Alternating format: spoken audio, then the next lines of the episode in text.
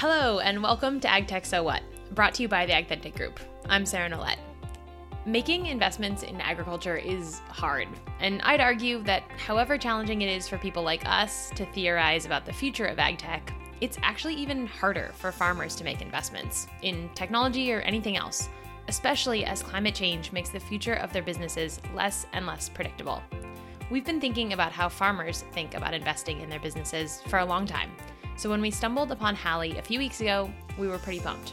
I'm one of those people that I have these massive spreadsheets and I'm really very interested in numbers. So we sat down and we did these strategic plans and we've been adjusting as we've gone, um, especially now the inputs are up. Hallie Shoffner is a sixth generation row crop farmer in the Mississippi Delta region of Arkansas in the US, where she grows soybeans, corn, rice, and wheat with a twist. See, Hallie's Farm, SFR Seed, is not your average commodity operation. So, my mom actually has her master's degree from UC Davis in plant physiology, and she met and married my dad, and they decided they would open a research farm, which is back in the day, you would contract with chemical companies, BASF being a major chemical company that we think of. Would, they would basically do these EPA regulated trials on pesticides and herbicides that had just come onto the market. Extremely regulated, very regimented, very scientific approach. And that is what I actually I had to work on the farm every summer. I was not given an option. Which was fine. I really enjoyed it. So when I was 10, they actually stuck me on a mower and they were like, go mow everything, which was like five acres. So I'd mow everything and in three days and then I'd have to turn around and mow it again. But after I after I got older, I would help my mom load up these chemicals and she would put on this this it would look like the hazmat suit, but it wasn't exactly a hazmat suit. And this backpack full of chemicals and this spray boom, and she and I would walk thousands and thousands of little bitty trials of soybeans and rice, doing different tests of residues. So we'd do an application of a herbicide or pesticide at, say, emergence when the soybeans had just come up. And then again, right before the reproductive stage, again, thousands and thousands and thousands of times. So that is what the farm did. The pesticides and herbicides, of course, are still very much a thing, but really it's genetics and traits that have taken over the market. You think of Roundup Ready, you think of XtendFlex when we're talking about soybeans. And we moved into doing production of pre commercial varieties, so contracting with companies on varieties that were somewhere in between having been bred in a greenhouse and actually going to be sold to a farmer um, who would then grow it and go to a granary with it. So we do a lot of yield trials, a lot of disease ratings. We'll just go out in the field and we'll say, we'll compare varieties and say, this one is doing really well, this one is not what are you seeing change in that landscape? Like one of my observations is that the given the increasing extremeness and frequency of extreme weather events, the risk management dynamics are changing a little bit. And so there might be new trade-offs that we're willing to make like i want to get this crop off faster even if that has a little bit of a yield impact but it gives me a little bit uh, of more certainty on the risk side are, are those the kind of trade-offs you're seeing any examples that's really what's going on right now in pretty much in, in, genetics. It's all about first the trait that you have so whatever herbicide it's resistant to whether it's a 2,4-d or roundup but then it's also the maturity. So how quickly can you get it in the ground which means how quickly you can get it out. Farmers can plant earlier and earlier now with these sort of younger and younger maturities. The other thing is things like drought resistance. And we have seen um, quite a, we've tested a lot on our farm. Drought is not our problem. Our problem is we're way too wet but that i think is going to be a game changer. And that's really where the market is going is the these varieties that are really hardy and can withstand a lot of stress and still yield fairly well and have you seen willingness to make that trade off? We've heard sort of, oh, well, it could have maybe a little bit lower yield, but it's worth it for these other traits, or is it still has to be both because we're not going to compromise on the yield side? No, I think that farmers are becoming very savvy when it comes to balancing their options in terms of genetics and picking a wide range of things. Our neighbors are really good at this. And they'll not only do it by the hardiness or the different uh, genetic attributes of a variety, but also different maturities so that they can stagger their soybean harvest. so that they're not rushing to get it all out at the same time, which of course, if you get behind, it could affect quality. Or they're picking things that would do better on different soil types, because that is also something that's going on in terms of genetics. How well does this perform on heavy clay versus a sort of a sandy silt loam? As you you mentioned kind of strategic decisions that your neighbors are making you're also making strategic decisions. How do you think about the kinds of investments you do and don't make on the farm? So when i took over having watched my parents of course for years i knew the strategy behind farming in terms of finances right? The point is you make money you build your equity your cushion in your good years to offset your bad years inevitably can't control mother nature you're going to have bad years. However what we're seeing now is we have a much greater number of bad years than we have previously. I'm not saying there are more bad years than good years but the proportion is much larger. And that makes that calculation that mitigation of risk harder.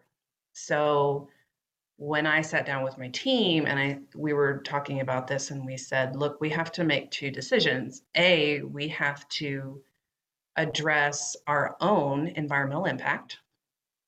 And B, we have to make more money in the good years to offset what's happening. And we've decided that we have to become more profitable by using the very techniques that will make us more environmentally friendly, which is the conservation techniques. And, and in so doing, increase our yields and reduce our inputs. And there are quite a few things that we're doing. I'm one of those people that I have these massive spreadsheets and I'm really very interested in numbers. So we sat down and we did these strategic plans and we've been adjusting as we've gone, um, especially now the inputs are up. But the biggest thing that we've done is uh, we have a three year plan for chicken litter application we would like to reduce the amount of synthetic fertilizer we use, especially now that it's extremely expensive. And so we said, all right, we're going to do full chicken litter application. Two years pre plant, just let's put it on. So originally, I thought it was going to be a lot less of an investment than it has been because chicken litter went up. But we are two years into our three year application of litter, we've made a $115,000 investment. And so far, with a yield bump in just one year, a yield bump, and our reduction of synthetic fertilizer use, we've saved 91,000. So the ROI will, will, will be next year. We've also paired that with grid sampling. So that is essentially instead of doing random spots in an 80 acre field you do a much more strategic approach in the form of a grid. And we've been able to assess then how the chicken litter is doing in the field and then we're able to say okay now when we're ready to apply fertilizer and we will have to eventually do so we can actually plug it into a computer system and apply it where we need it as opposed to just this blanket application, which is wasteful and it does have a harmful environmental impact to use too much synthetic fertilizer. So, the other thing that I'm really excited about, and I hope we do a lot more of it, we've decided to try to reduce our tillage. So, I think that's a big hot button issue right now. People are talking about it this no till. And no till works really well in many situations. It's harder, I think, in our area. There aren't as many farmers who are interested in doing it just because of how hard it is and the fact that you will see a yield reduction. You just inevitably, around here, if you plant, you don't till, especially if you don't till and then plant a cover crop, you will see a yield drop initially. However, around here, you are working your ground four to five times before you're planting. You're tilling a couple times, you're land planting, you're bedding, and then of course you're doing whatever your burn down is, right? And every pass costs you a lot of money. Every time you put a piece of equipment across an acre, that's money that you've spent on diesel, labor, wear and tear on your machinery. If you can save the save some of those passes, you can save money. So what we've done is we bought a permanent bedder. It was about a $25,000 investment. And we said we're going to reduce our tillage by 39% in uh, three years. Uh, we haven't quite gotten there yet. We're working on it, but I figured that we've saved about seventy-two thousand dollars, and that is that's labor, fuel, equipment wear and tear. That's that's insane. That number of passes in a field, it's insane how quickly all that adds up, especially with diesel beans. So it's not no till, it's minimum till, and we hope to use it more and more. Did you calculate that ROI versus any impacts on yield for the tillage example? Do you know that 75,000 saved on equipment passes and diesel and things? Do you, how about on the yield side? Did it stack up? So it's hard to do on the yield side because what we did was we said, okay, we want to make sure that we're not tilling the sandier ground that we have because that is where you're going to lose a lot of a lot of ground, a lot of topsoil. So we said, okay, we won't till that as much, so we won't lose as much of that topsoil. But that's also where we've been focusing our grid sampling and our strategic chicken litter application. So we've got a yield bump there anyway, so I can't say whether or not. Um, I don't know. Maybe, maybe it's a yield bump. I really doubt it, but I hope to know more. It's we're doing all these things at the same time. And and how did you decide? You mentioned it to your strategic plan. Like, how did you decide which projects you're going to take on? Are there goals you're trying to reach? Was there a planning process? Like, where did these ideas come from? So my chief operating officer, who's amazing, Cy Williams, I basically asked him. I was like, if we had all of the money in the world what would you do? And we just went through the through all the things that we'd like to do, which are minimum till cover crops, run cattle. We'd love to run cattle. And then we were like, okay, we can't do A, B, and C. We can do D and E. and maybe someday we'll do F. And it really came down to how much money we had and the infrastructure that would be required.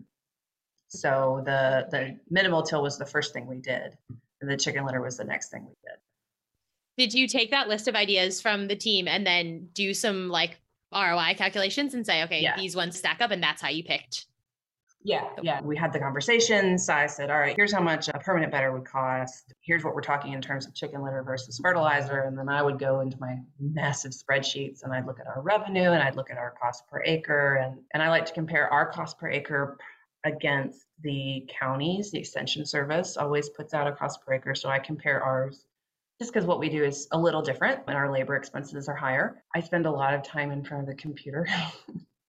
we just got a new software called LandDB. It's a Syngenta product that we're going to try to use to better evaluate our herbicide use and see if we're how much we're actually spending per acre based on the herbicide that we're using. We're able to actually input all of our herbicides individually and how much they cost per gallon and then put in the rate and it will tell us exactly how much money we spent using say this Roundup or this 2,4-D. I'm excited about that. Yeah, interesting. And do your customers are, are they a driver as well here? Are you getting are there kind of external factors you mentioned climate, but do you think this will deliver more value for your customers? And does that weigh into the calculation?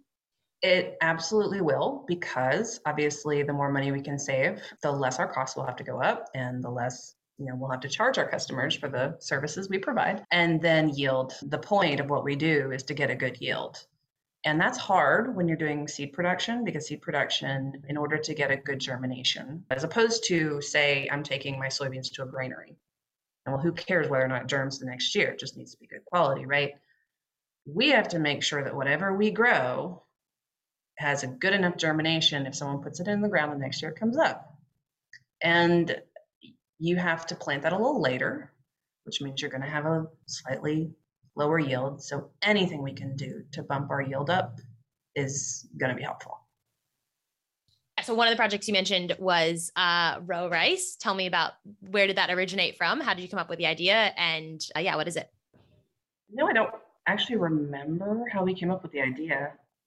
I'm sure it was Cy said, let's try row rice. I know there wasn't a ton of row rice happening in our area. So the, the University of Arkansas has been doing research on irrigation. And so there's been some research done on uh, whether or not you can significantly save water in row rice versus flood. So when you plant on a row, you're using a bedder, you create your furrows and your bed, and you plant on top of a row.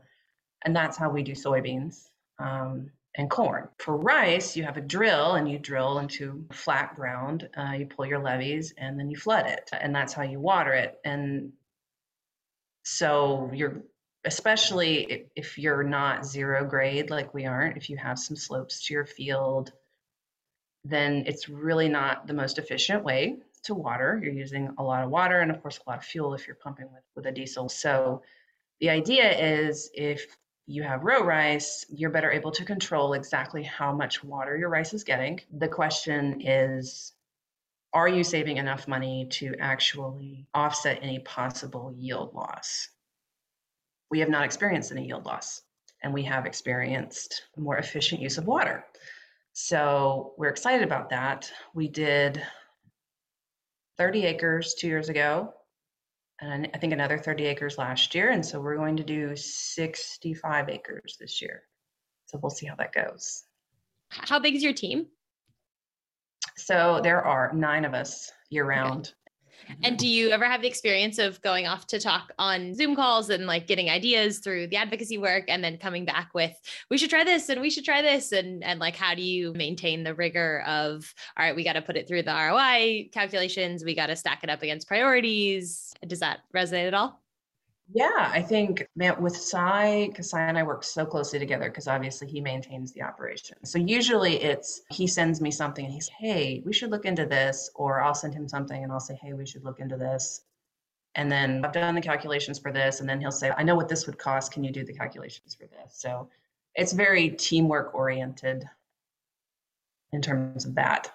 Yeah. Which Yeah, is important. I mean, that in terms of running a business, I guess this is true for every business, but especially with a farm, you're only as good as your team, right? So I've, I'm extremely blessed to have an amazing team who all are completely on the same page about the work that we do and the quality of work that we provide to our clients and saving money for the future.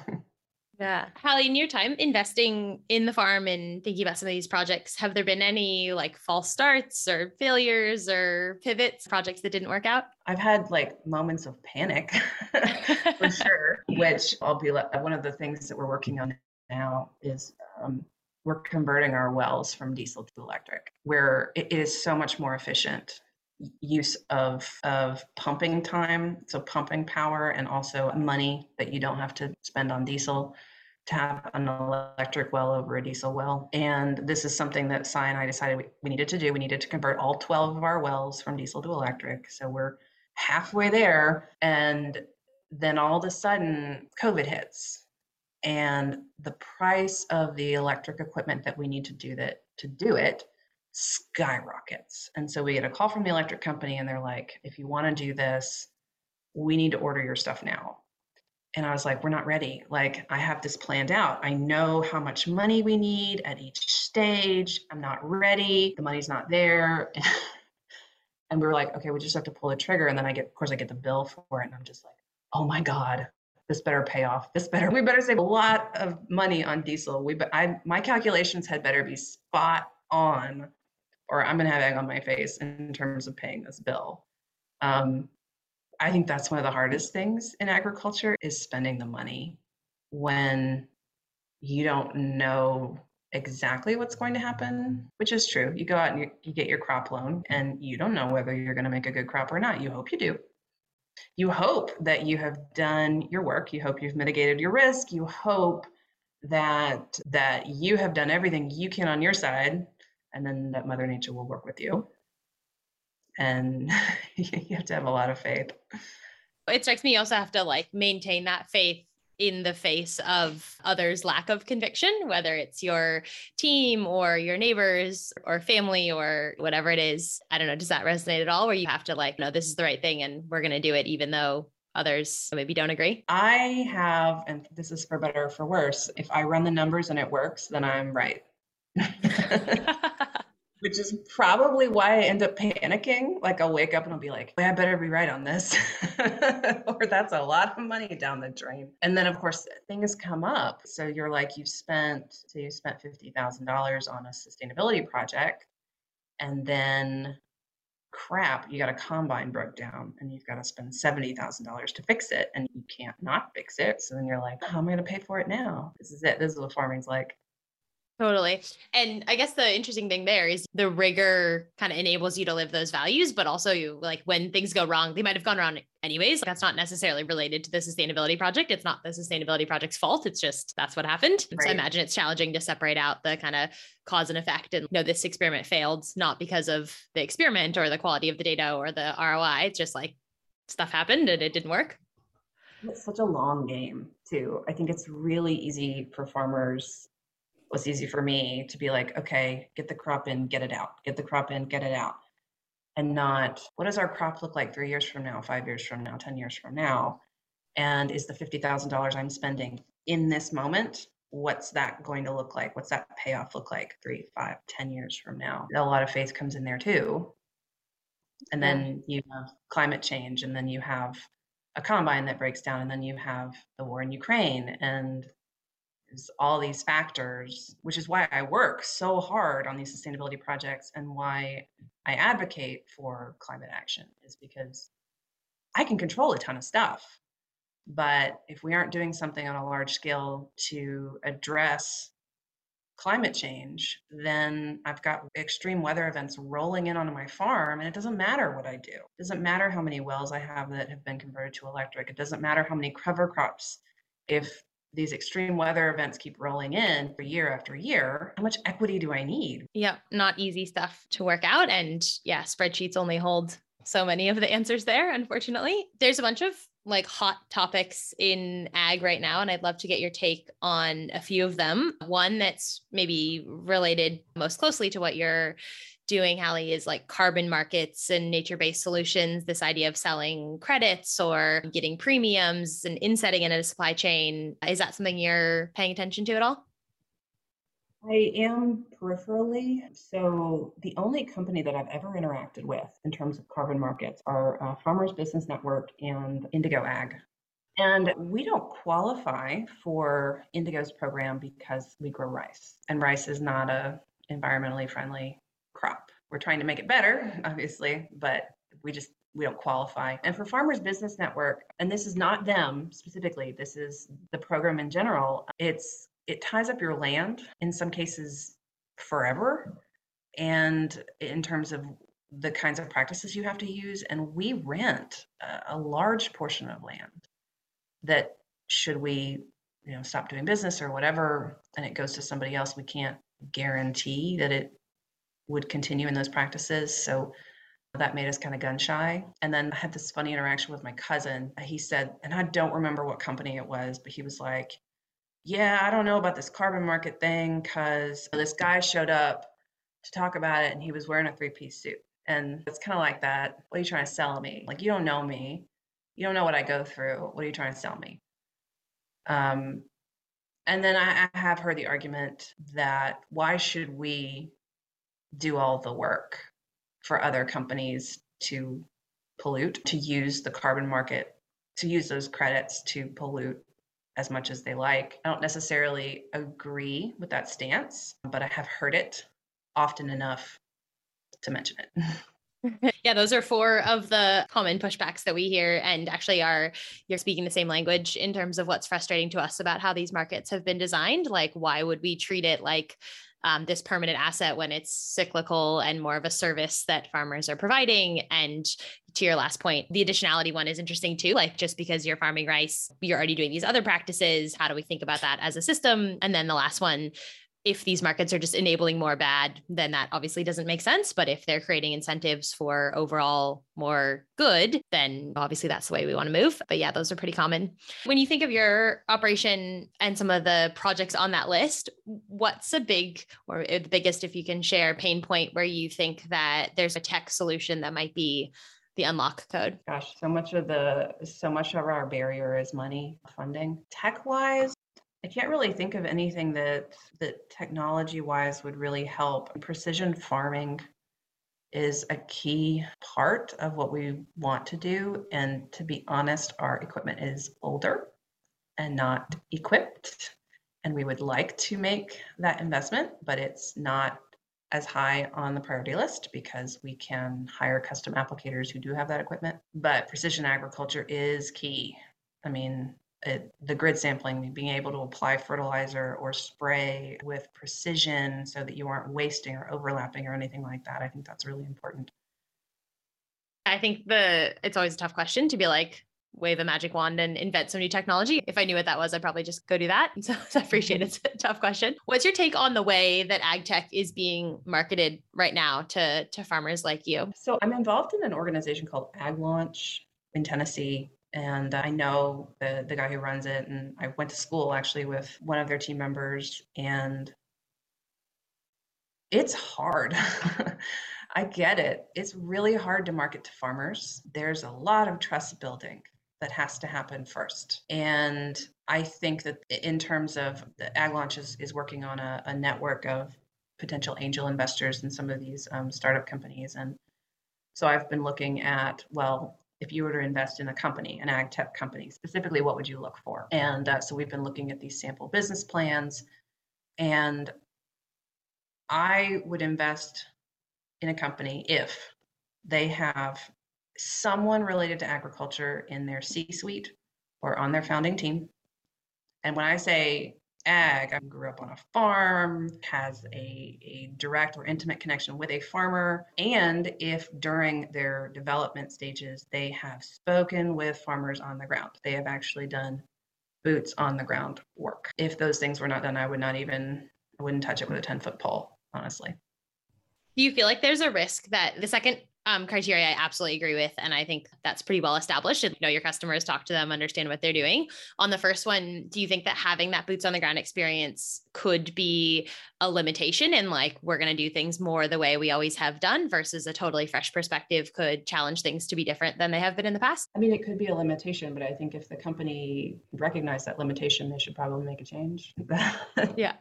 I, I, I guess it's the the who moved my cheese sort of situation, right? Like you want somebody within your company who knows how things were done, have been done, are being done, but understand that the cheese keeps moving and can appropriately navigate to the cheese. I might summarize it as you've got to understand why the existing system works the way it does before you can think about changing it, which is definitely something we believe. One of the ways that startups tend to market their products is some kind of economic argument of it will be this many dollars per acre uptick um, or you'll save this much. Any thoughts mm-hmm. on how those kind of value propositions are resonating and how that quantification is being done? You're speaking my language now. Yeah, every farmer uptick in yield Yes. A decrease in inputs? Yes. Both of those things together? Absolutely yes. You've gotten everybody's attention. Now, as to whether or not you can actually do that, that's the marketing approach to the XtendFlex brand. The marketing that was done for the XtendFlex brand was fantastic. They just blew it out of the water in terms of the ads that you could find online or in farm journals or magazines. And it was always two bushels plus, three bushels plus yield. They just knocked it out of the park. Of course, they had a lot of brand recognition that helped. Yeah, my sense is that the kind of best practice is still around a like someone who doesn't show up in the three piece suit that like speaks the same language you're speaking which makes sense and then b is more about the upside not the reduction in downside i think of a spending app you'd much rather be told like how to get a bit more income than like how to curb your spending people just don't really want to do that as much so it's more of a strong value proposition on the upside. But either way, it has to be quantitative. What do you think that your farm will look like uh, in the next, I don't know, 20 years or in 20 years? What might be different oh, than it is today? Gosh. Ag changes so much all the time. So, five years ago, when I started working for the company, we actually had two companies. It was our research farm and we had a seed company. We sold Stine Seed Company products and we hired we contracted with the growers to grow these commercial varieties we took them into a seed conditioning plant we cleaned them packaged them and then shipped them off to customers who then grew them to go to a granary right? Like we we did all that. And then we also had a retail business too. So we sold the seed as well. And that was a big money maker until all of a sudden it wasn't. And that had to do with just the change in the way that that seed is sold in the market now, but just based on changes in that business market, we had to pivot really quick. And we were thankfully able to do that because as that change happened, all these genetics came in on the market. A lot of genetics were stewarded by, you know, could not be exported, and they were all of a sudden approved by by the EU and the Philippines, and they could be then be exported. So it was like God shuts the door, he opens the window. So now we are exclusively a seed production farm. However, this year we have the opportunity to grow another portion of our business, which is a niche rice production farm. It is for companies that specialize in rice varieties that are very, very difficult to grow, but they are delicious and they are consumed mostly wholesale by restaurants on the East and West Coast, but they do some retail business too. And we do essentially the purification program. We make sure that any seed stock that's shipped to farmers who then grow it to mill, it is pure. And that business doubled overnight. so I would like to grow the company. I would like to farm at least double what we're farming.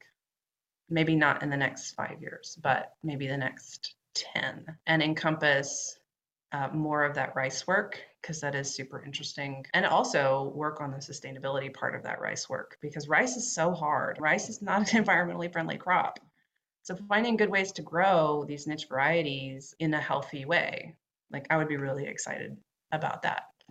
Yeah, that's what uh, my head went to. Hallie was like na- naively from the outside here to potential opportunities that strike me. One is like thinking about that downstream supply chain and given likely increases in pressure on the environmental credentials of different crops and rice probably coming under scrutiny like scrutiny how can you be leading that conversation and thinking about different production methods and then the other one is you mentioned the chicken litter example and that the price went up and that really changes your economics are there different kinds of vertical integration or joint ventures or like other investment or alignment of incentive models that kind of reduce that risk or create creative solutions. I mean, we're looking into other things like possible organic production, or we have a mill in storage and it just dusts that off. But You never know. Um, the other thing about rice, of course, is with the war in Ukraine, their wheat production is going to be down by what a third. Rice flour may be a big deal coming up maybe last kind of area, Hallie, before we wrap here, you're obviously the CEO of your organization. Do you think about farming as a form of entrepreneurship? Yeah, hundred um, percent. I I think it takes a ton of innovation to be a farmer because farming eh, moves so much because it's constantly changing. Tech is coming in. I think farmers are really good about adopting the things that really work for them. My cousin is an early adopter of many things, and it's been really cool to watch him. I think farmers might get cast as people who are very set in their ways. I don't think that's true in most cases. I think we're always looking for the next thing, what, what's going to make us better, what's going to make us produce more using fewer herbicides, uh, using less fertilizer, um, losing less topsoil. It is to our best interest to take care of the land. And in terms of us growing our businesses, it's just like any other commodity, right? And that is our that's our commodity, that's our infrastructure. It's all about building that. It's all about finding a team that can support you in that. It's all about keeping them, having low turnover. It's it, there is nothing about farming that a business itself doesn't have. Hallie's journey is packed full of insights. Whether you're a farmer thinking about new ways to look at investments or strategic planning, or an ag tech entrepreneur thinking about how to reach farmers like Hallie. In terms of thinking about on farm sustainability, Hallie has worked to shift her understanding of investing in conservation practices from being a nice to have towards being commercially sound, both in terms of return on investment and in terms of adding an extra level of financial and environmental risk mitigation. I love Hallie's adeptness with a spreadsheet, but no matter where it lives, good, hard, honest data is clearly the most important input into any of these projects. For those in the ag tech space, Hallie's experience as a customer indicates that promises of yield increases or input efficiencies are great, but promises don't always mean results. She carefully tracks her investments and expects speedy returns, especially in high risk environments like we have today. As an investor, Hallie wants to see deep experience in ag amongst company leadership and a demonstrated understanding of why the industry operates the way it does, in addition to a company having worked with farmers during the development of their technology. I think one of the other key questions I was left with at the end of this conversation was how common are farmers like Hallie? The specifics of her operation, from the products they sell to the size and skill sets of the team, are certainly uncommon in my experience. So, how do we understand this example in context of the broader farmer landscape? My hypothesis is that though Hallie is certainly not the norm, she represents a trend amongst younger, digitally native, and more issue conscious operators. These leaders think of themselves as farmers, yes, but also as CEOs and entrepreneurs, and importantly, they act that way. Hallie, I think it's safe to say, is not your grandfather's farmer, and I don't think she's alone. For now, that's it for another episode of AgTech So What. Thanks to our guest, Hallie Shoffner of SFR Seed, and of course, thank you for listening. For more information on any of the resources mentioned in this episode, please visit our website at agtechsowhat.com. I'm Sarah Nolet. Catch you next time.